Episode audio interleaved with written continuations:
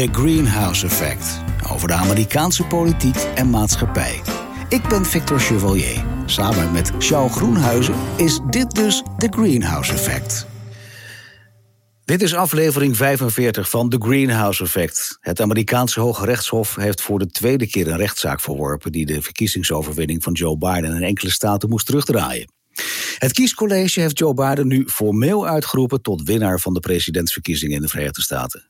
Komt Trump terug in 2024? Of gaat de Republikeinse Partij eindelijk om? President Trump laat in de laatste maanden van zijn presidentschap nog even vijf gevangenen executeren. Het is voor het eerst in 130 jaar dat een vertrekkend president de doodstraf laat uitvoeren. En vaccinatie tegen het coronavirus in de Verenigde Staten is eindelijk begonnen. Het vaccin is gratis voor alle Amerikanen. Maar komt er ook steun voor de coronaslachtoffers? Gelukkig hebben wij een expert in huis bij oh. De Praathuis. Want Charles weet het allemaal.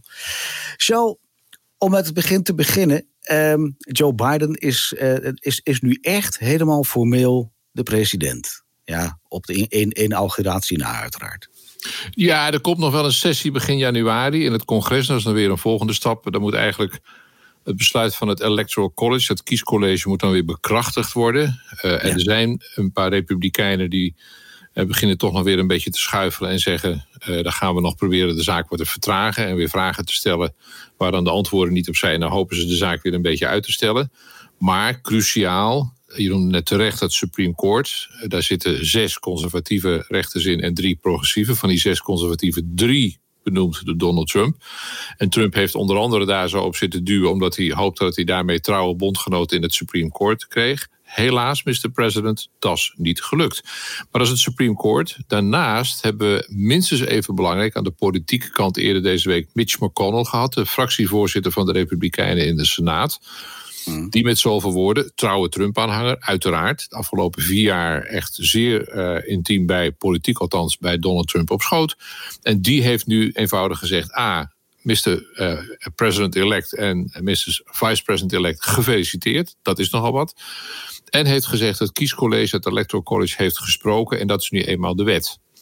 En heeft er nog aan toegevoegd, en dat vond ik toch wel fascinerend dat het nu misschien toch wat tijd wordt voor een zekere mate van bipartisanship. Dat betekent samenwerking tussen Republikeinen en Democraten. Terwijl deze Mitch McConnell, de Republikeinse senator uit Kentucky, de afgelopen vier, ja, ik mag eigenlijk wel zeggen de afgelopen twaalf jaar, want ook de periode van Obama moet je daar mee rekenen, echt niks anders heeft gedaan dan Democraten pesten. Elke avond bij zijn avondgebed, elke ochtend bij zijn ochtendgebed, want het is een godsvruchtig mens, heeft hij God bedankt voor alle energie die hij van God gekregen heeft. Om stelselmatig alles wat de Democraten uh, probeerden voor te stellen met succes te torpederen. En deze man neemt nu het woord bipartisanship in de mond. Het moet niet veel gekker worden.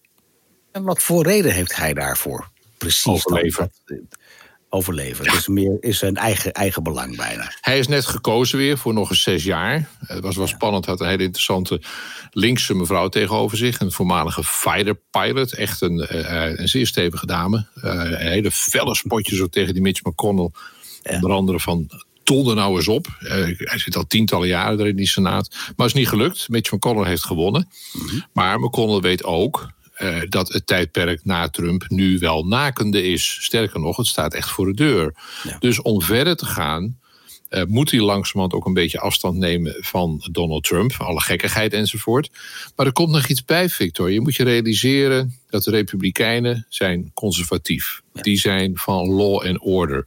Die zijn van als er een wet is, op wat voor vlak ook, leef je die gewoon na. En als je die niet naleeft, dan word je gestraft. We hebben nu een president gezien die de afgelopen weken eigenlijk vanaf 3 november, de verkiezingsdag, niks anders heeft gedaan.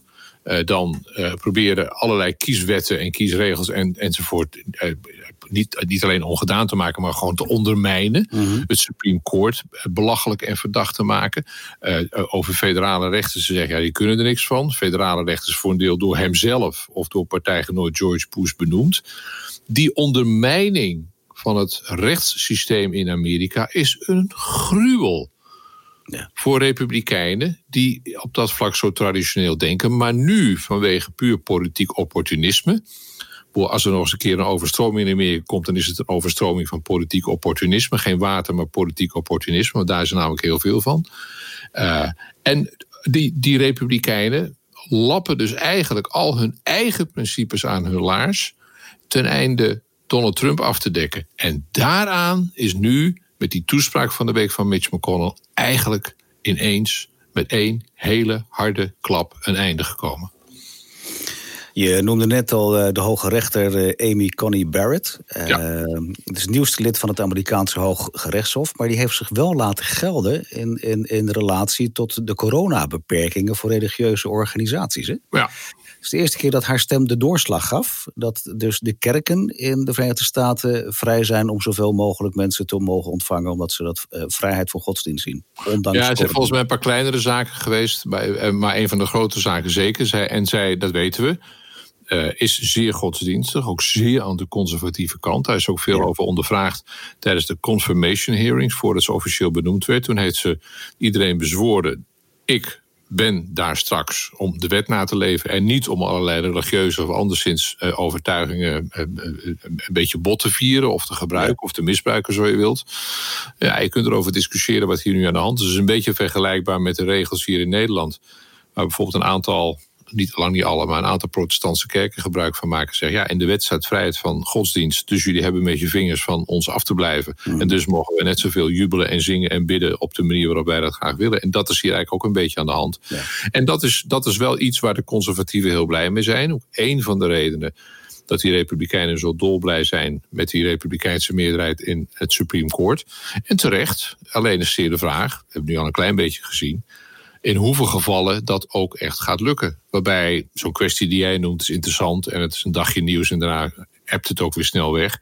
De echte testcase op dit vlak komt natuurlijk straks rond abortus. Dat is echt, dat is de majeure, dat is die day voor conservatief Amerika als het Supreme Court over abortus echt een uitspraak gaat doen. En dat duurt nog even.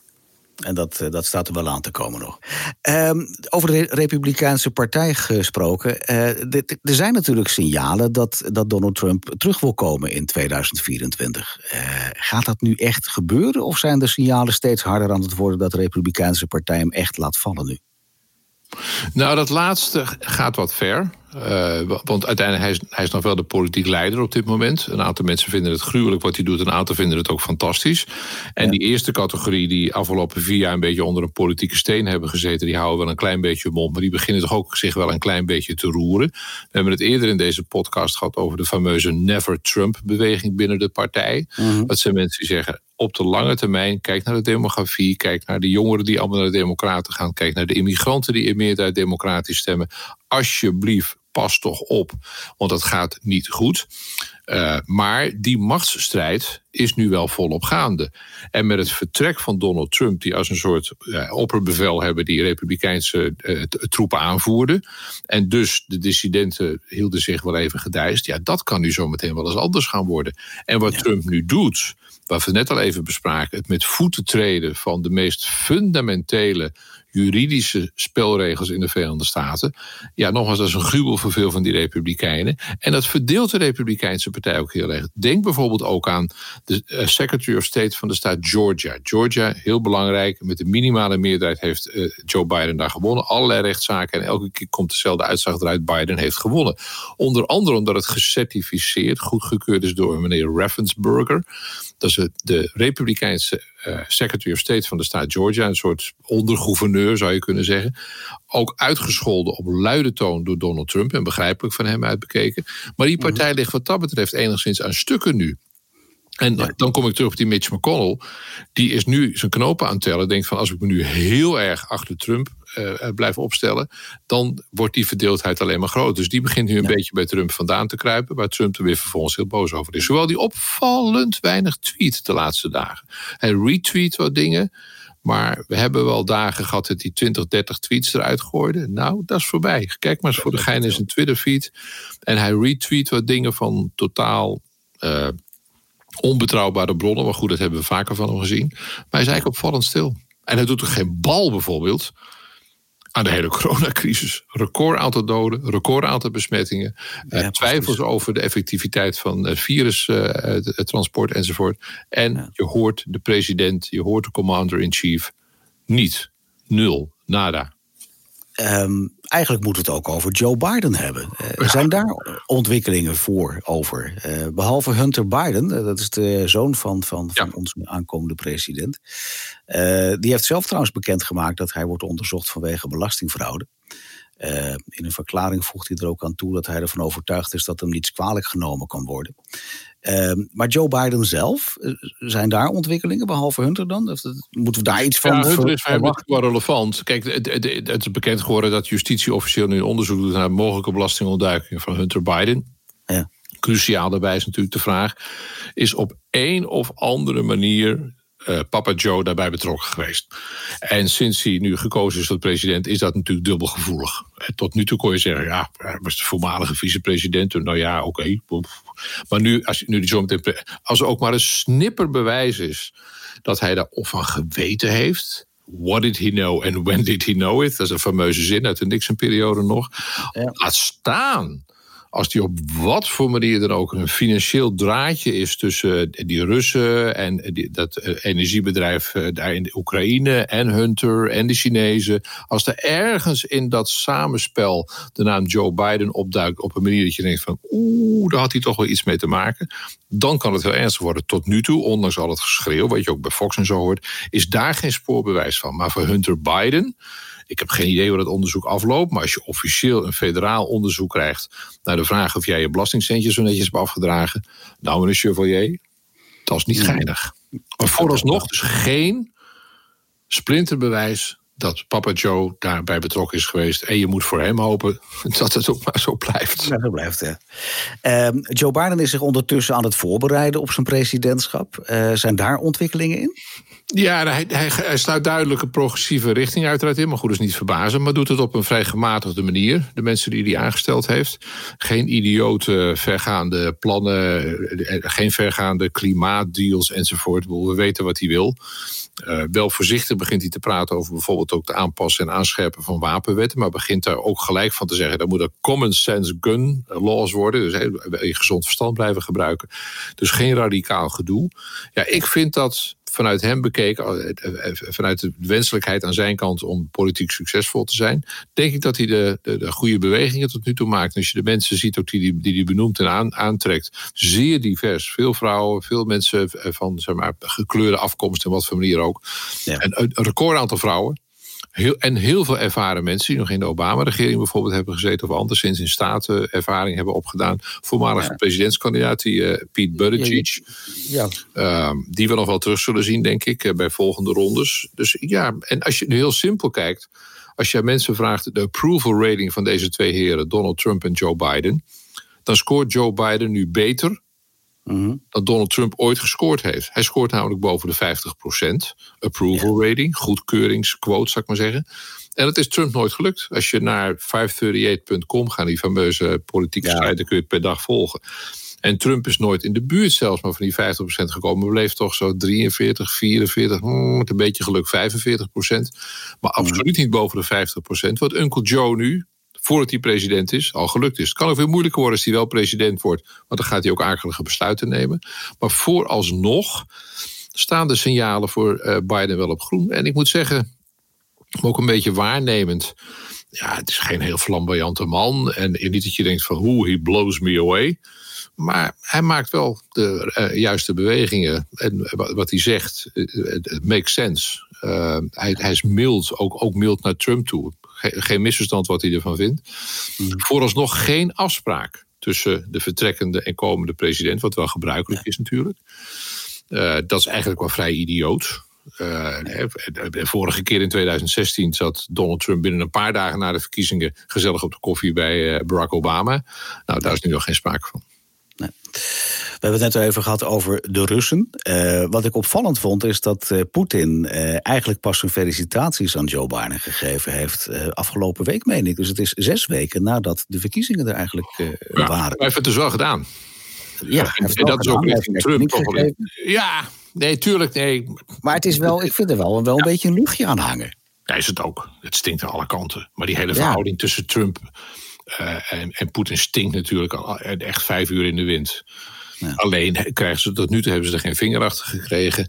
Ook bij de speciale onderzoeker heeft ze uiteindelijk geen, geen vinger achter gekregen.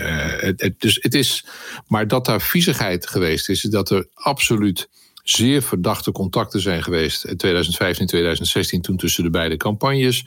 Toch, mm als interessant, als er verdenkingen tegen mensen zijn, om je af te vragen of eens rustig naar te kijken en denken van gedraagt deze persoon zich nu alsof hij schuldig is, alsof hij, of dat hij onschuldig is. Nou, Trump gedraagt zich in hoge mate als iemand die schuldig is. Door stelselmatig ook informatie te weigeren over allerlei dingen. Te weigeren mensen toestemming te geven om getuigenis af te leggen, enzovoort, enzovoort. Gaat maar door. Of het ooit het verhaal, boven water komt, is uh, zeer de vraag. Maar je hebt gelijk, idioot dat Poetin zo lang wacht. Toch als ik wil niet zeggen een bevriend staatshoofd, maar wel een relevant staatshoofd. En meestal stuurt dan toch vrij gauw een kattenbelletje. Jongen, gefeliciteerd. Goed ja, precies, maar dat deed hij dus niet. En, en ja, als, ik, als ik jou zo hoor, dan gaan over jaren gaan de archieven open. En dan heb je aardige kans dat we weer prachtige Netflix-films krijgen. Over nou, nou, nou, nou, nou, nou, nou. Ho, ho, ho, ho, ho, ho. Het meeste is weggegooid. Ja, maar er zijn altijd wel weer verhalen. Er zijn altijd wel weer digitale kopietjes van. Er komen vast wel dingen naar boven. Laten we het maar dit, dit huis heeft... Ik denk dat het aantal vuilniszakken... Niet echt natuurlijk. Nee. Uh, aan de straat daar op 1600 Pennsylvania Avenue ongeveer het dubbele is geweest van de jaren uh, van Barack Obama. Dat er zoveel versnipperde uh, documenten met de vuilnis maar mee, mee moesten. Nou ja, dat, wat, wat er nu nog speelt, en dat vind ik toch echt wel laakbaar... dat eh, Trump in, in de laatste maanden van zijn presidentschap... nog even vijf gevangenen laat executeren. Ja. Ik, ik, ik vind dat ja, nou niet erg smaakvol, dan druk ik me zacht uit. Ja, en dat, dat is eh, op een moment. Kijk, het gaat om federale uh, gevangenen. De, uh, verreweg de grootste bulk van die pakweg 2 miljoen gevangenen zitten in staatsgevangenissen. Daar heeft de president geen zeggenschap over. Dat is de bevoegdheid van de staten. Ja. Het gaat om federale gevangenen. Dat is naar verhouding maar een vrij klein clubje. Uh, die zit ook bijna allemaal in Indiana. Uh, de fameuze gevangenis waar destijds ook Timothy McVeigh... toen uh, van die grote aanslag in Oklahoma City is geëxecuteerd. Ik was daarbij, althans ik was toen bij die gevangenis. Dat kan ik me goed herinneren. Maar nu mm. vijf achter elkaar, dat is totaal uniek. Ja. Of drie, even waren het er drie of vijf? vijf, nee, vijf, ja. Vijf, ja. en dat is, dat is nog nooit eerder gebeurd. En het is zo frappant, omdat als je naar de landelijke cijfers kijkt, dus federale executies plus de staatsexecuties, is er alleen maar sprake van een zeer forse en zeer gestage daling van het aantal executies per jaar. Dat is niet volgens mij echt rond de 20 en het is lang maar rond de 100 geweest. En veel en veel meer. Dus ik heb ook al eens gezegd, uiteindelijk sterft de doodstraf een zachte dood.